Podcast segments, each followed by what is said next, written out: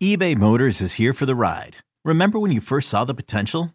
And then through some elbow grease, fresh installs, and a whole lot of love, you transformed 100,000 miles and a body full of rust into a drive that's all your own. Look to your left, look to your right. It's official. No one's got a ride like this. There's nothing else that sounds like, feels like, or looks like the set of wheels in your garage. With over 122 million parts, you can make sure your number one ride or die stays running smoothly. So there's no limit to how far you can take it. Brake kits, turbochargers, engines, exhaust kits, roof racks, LED headlights, bumpers, whatever your baby needs, eBay Motors has it. And with eBay Guaranteed Fit, it's guaranteed to fit your ride the first time, every time, or your money back. Plus, at these prices, well, you're burning rubber, not cash. Keep your ride or die alive at ebaymotors.com. Eligible items only. Exclusions apply. This episode is brought to you by Progressive Insurance. Whether you love true crime or comedy, celebrity interviews or news, you call the shots on what's in your podcast queue. And guess what? Now you can call them on your auto insurance too with the Name Your Price tool from Progressive. It works just the way it sounds. You tell Progressive how much you want to pay for car insurance, and they'll show you coverage options that fit your budget. Get your quote today at progressive.com to join the over 28 million drivers who trust Progressive. Progressive Casualty Insurance Company and Affiliates. Price and coverage match limited by state law. You're listening to the Upper Hand Fantasy Podcast. Now, here's your host, Faraz Siddiqi and Zach Rizzuto. Let's move on to the Jaguars. You got to be excited for this potential jump that the Jaguars might make offensively this year. Um, yeah. Doug Pederson's second year, adding Calvin Ridley as a potential true wide receiver one for Trevor Lawrence, adding Tank Bigsby into this backfield. The offensive line, you know, still needs a little work, but you know, good skill players with them already having Christian Kirk, Zay Jones, um, in that receiving room, Evan Engram there as well. Trevor Lawrence has shown signs of taking that next step.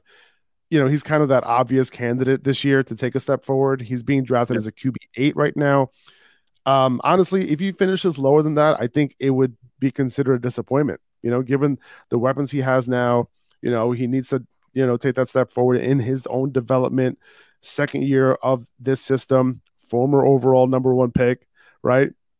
So I think, yeah. you know, he can be like this year's Joe Burrow, right? In terms of like that pocket passer um, you know, who you start every week. A little sneaky rushing ability, sure, but mm-hmm. mainly a pocket passer. Um, and I think he does have the upside of finishing as like a top two or top three fantasy quarterback any given week, right? We didn't really see much of that last year. We saw glimpses, uh, but I think that can now happen, you know, especially given the fact that he he they added Calvin Ridley. Yeah, I, I like Trevor Lawrence. I, I think he can finish week t- uh, top two or three on a weekly basis. You know, but I, I, think that his ceiling as a pocket passer, assuming that sneaky rushing ability doesn't come up, is going to be like QB five, six. Um, Lamar Jackson's ahead of him. Josh Allen. I think Jalen Hurts, Patrick Mahomes. There's a bunch of guys with more upside. Justin Fields, if he plays like he did last season, you know he's going to be in there just by virtue of his rushing ability. I think he's on that fringe elite, elite QB um territory where he's going right now. But um, there's nothing wrong with taking him. I think that he's a nice, you know, safe bet at the position. He's going to have more production than he did last season, definitely, because I think that Calvin Ridley is going to be the guy in the passing game. I mean, do you remember what Calvin Ridley looked like when he was playing for the Falcons before he got injured in 2021? Like, he was fantastic. So I think if he can develop a rapport with Calvin Ridley and Christian Kirk, nothing to sneeze at either. You know, Evan Engram still there, and they just added a nice one-two punch. You know, Tank Bigsby now and Travis Etienne there's so many weapons here. You're right. Not only would it be a disappointment if you didn't finish as a QB eight, but it would be a disappointment if this offense as a whole didn't look way better than it did last season. And it wasn't even that bad last season. So there's high expectations surrounding Trevor Lawrence. I don't have a problem yeah. with this price. He's I'm not going to have out my way to target him, but he could easily, you know, be one of those guys that jumps up this season, makes that Joe Burrow elite. Yeah, the question on everyone's mind is like, who is Calvin really going to be? Right? Yeah. Is he the wide receiver one he was before he went on his hiatus? you know, he's really been out of football for like two years now. So we're like. really mm-hmm. we're, we're really banking on him to be that guy. If you haven't read the letter to his fans that he wrote, I would highly recommend it. Great read. Uh, but he's going off the board as the wide receiver 16, not leaving any breathing room. Right? Mm-hmm. I like I would bet on Ridley on being the clear one in this offense, but I think there is a world where the target share is closer between him and Christian Kirk than we think. The reason why I don't necessarily think that would be the case, like if I had to bet on it, is because the target share between Kirk and Zay Jones was way too close. And if Ridley mm-hmm. is anything like he was before, he should be able to separate himself from Kirk because you know he's going to be able to separate himself from Zay Jones, right? Yeah. So, you know, so Kirk couldn't separate himself from Zay Jones in terms of target share last year. Uh, but at wide receiver 16, man, I, I think that's a little hefty for me. Like he's going right behind DK Metcalf. He's going ahead of Amari Cooper, ahead of Keenan, Keenan Allen. Like I think I'd rather have all those guys, and there might be a couple more under him that I think I'd rather have because I know what I'm getting. Right, Christian Kirk right. being taken off the board as a wide receiver 27 at the four or five turn on underdog, probably a little bit lower in home leagues, probably solid fifth round, maybe end of fifth round for Christian Kirk. I think that's more an appropriate price for a wide receiver in this offense. If I'm really, you know, because Kirk, because looking at Ridley's ADP, it's actually been risen a little bit over the last mm-hmm. couple weeks, a couple spots. Yeah, I, I I hear what you're saying about the target distribution. I do think there is a world where it's like Christian Kirk and Calvin Ridley are splitting targets. I mean, we have to also factor in that Evan Engram. you know, he came on, he became a favorite target a little bit of Trevor Lawrence is going on and late into the season last season. But for me, I think I know who Ridley is. If he comes back, it's not like he's been injured. He's just been out of football. I don't think he has. He's just been sitting on his couch. You know, I think that he's been keeping up, keeping his um health in check, not letting things he looks go. good. He yeah. looks good because like the right. word out of OTAs and all these videos that we're watching, like it looks like Calvin Ridley. Yes, and that is fantastic news. And I'll tell you what, we got to be foaming at the mouth if Calvin Ridley comes back and he looks and he plays like he did when he was with the Falcons. Now that he's on the Jaguars, I mean, Trevor Lawrence, like you said, looks to take the next step this season. He could absolutely do that. But Ridley put up his best fantasy season in 2020. That was 90 receptions, 1374 receiving yards, nine touchdowns, with Matt Ryan well past his prime on a Falcons team that went 4 and 12. So this is going to be a better team than that. This is going to be a better quarterback than that. I look at that. Despite not seeing any NFL action since 2021, you know, I'm going to assume that he's going to come back, look like Calvin Ridley. He averaged over 10 targets a game in five games in 2021 before he got hurt, and just over nine targets a game in 15 games in 2020. That was with Julio Jones on the roster, even though he was getting older. It's worth sh- showing that he can command targets. I don't think he's just going to suddenly just fall off a cliff and disappear because Christian Kirk is on the offense, you know, and Zay Jones is hanging around. I don't think that's going to be the case. I think he could be the one.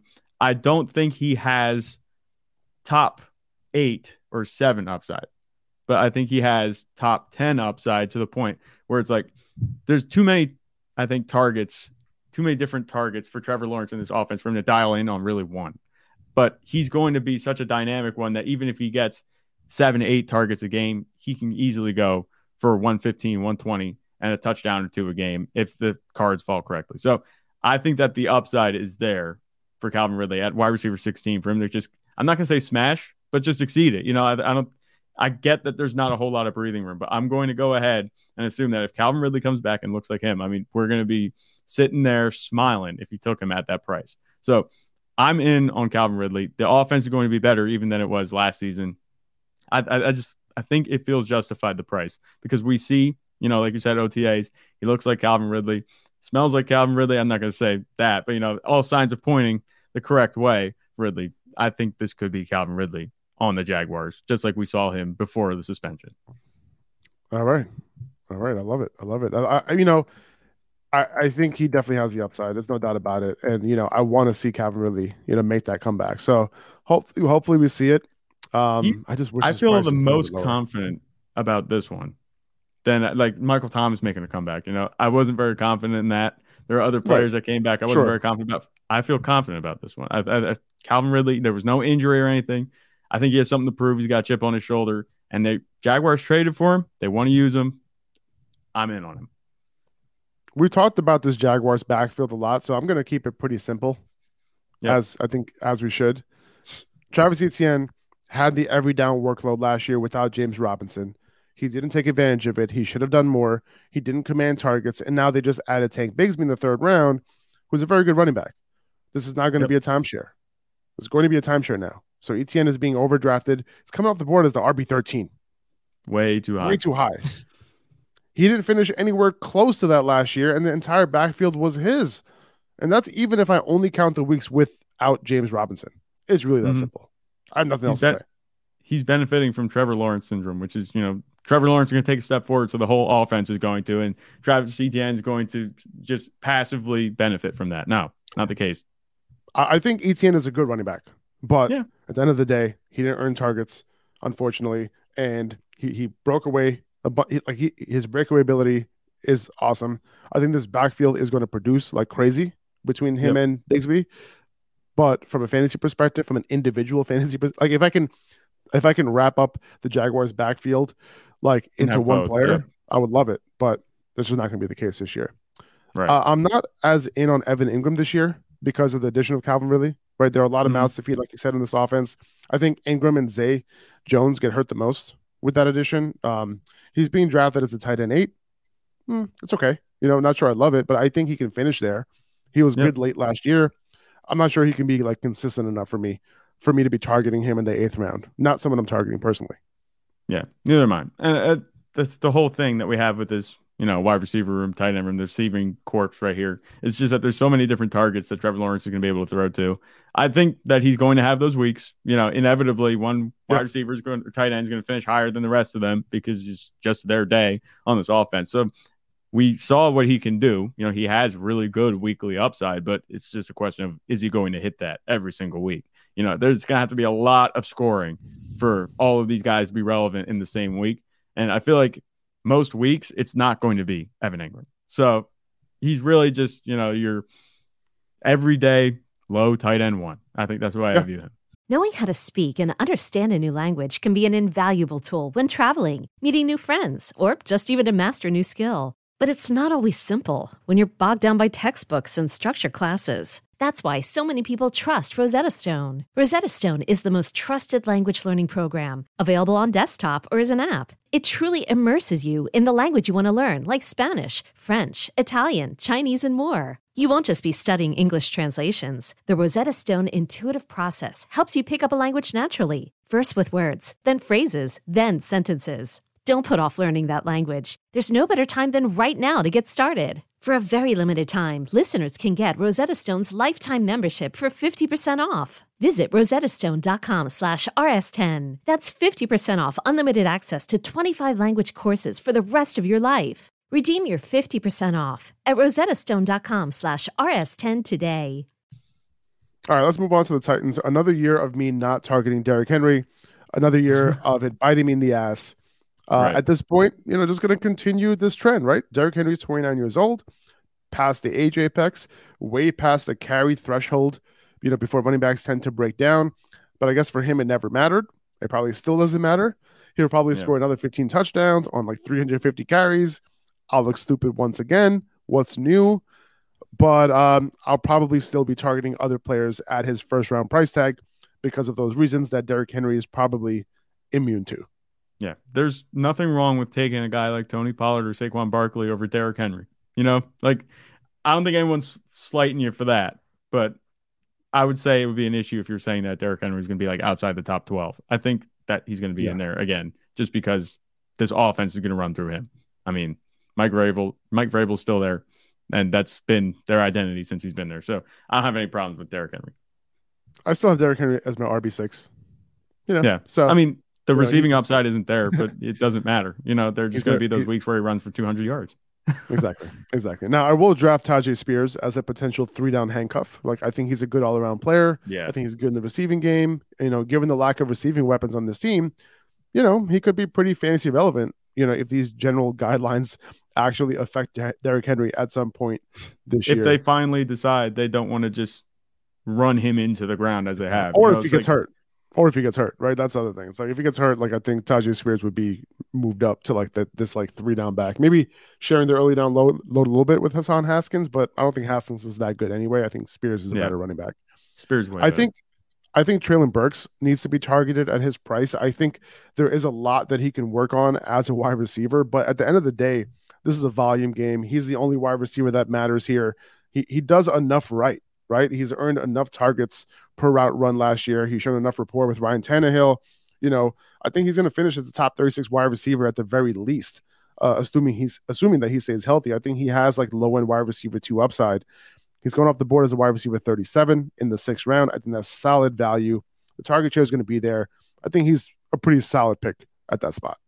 Yeah, low end wide receiver two upside is what I have him pinned for as well. I don't have a problem with Treylon Burks. I'm not going out of my way to target him. You know, I'd rather take other guys in his range. Is me. He's going just a couple picks after a guy like Diontae Johnson. You know, assuming they're both on the board. If they're both on the board, I think Diontae Johnson's head and shoulders the pick. But if Treylon Burks is there, way past his ADP right now, which is sitting looks like late sixth round. That's what it's, that's what it's looking like. I don't have too much of a problem with that because, like you said, it's a volume game at this point with the Titans offense. There's only two guys in this uh, receiving room really that are going to be doing any type of you know production, and that's going to be Treylon Burks and a guy that I like, which is Chigoziem Okonkwo. I know you're not as much of a fan of him, and you alluded to this earlier. You want to tell us about that? I actually think that that is a pretty good chance that Okonkwo is the number two behind Treylon Burks. Like I think that's pretty obvious, but he was number one in yards per route run among all qualifying tight ends last year. There's no other receivers to care about here. And mm-hmm. Austin Hooper, like he's gone. Like he's gonna annoy whoever has Michael Mayer now, right? Yeah. In, in, Vegas. Um but they thought they were think... free when Foster Moreau left. But you know, Michael Mayer, oh that's right, exactly. Uh, Austin um, Hooper, it's gonna be tough. I think Okonkwo has shown enough signs that the market, you know, is in on him as the tight end 12 off the board in the 11th round. So he's already being drafted as a tight end one. And I'm okay with this price. I think there is a chance of him finishing as a top five tight end this year.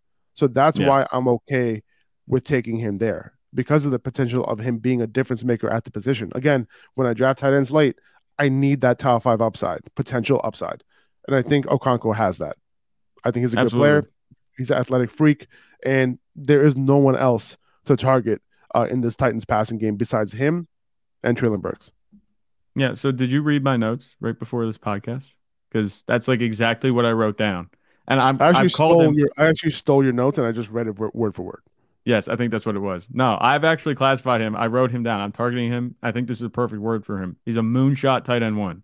I think that's what Ooh, I have hmm. for him because moonshot. He has that chance. Like there's nobody else in this receiving game, and I get it. Ryan Tannehill, you know, he's not going to be a fantastic quarterback. They're obviously not going to be throwing it very much, probably 23, 25 times a game at most, I think, with the way that this offense is built.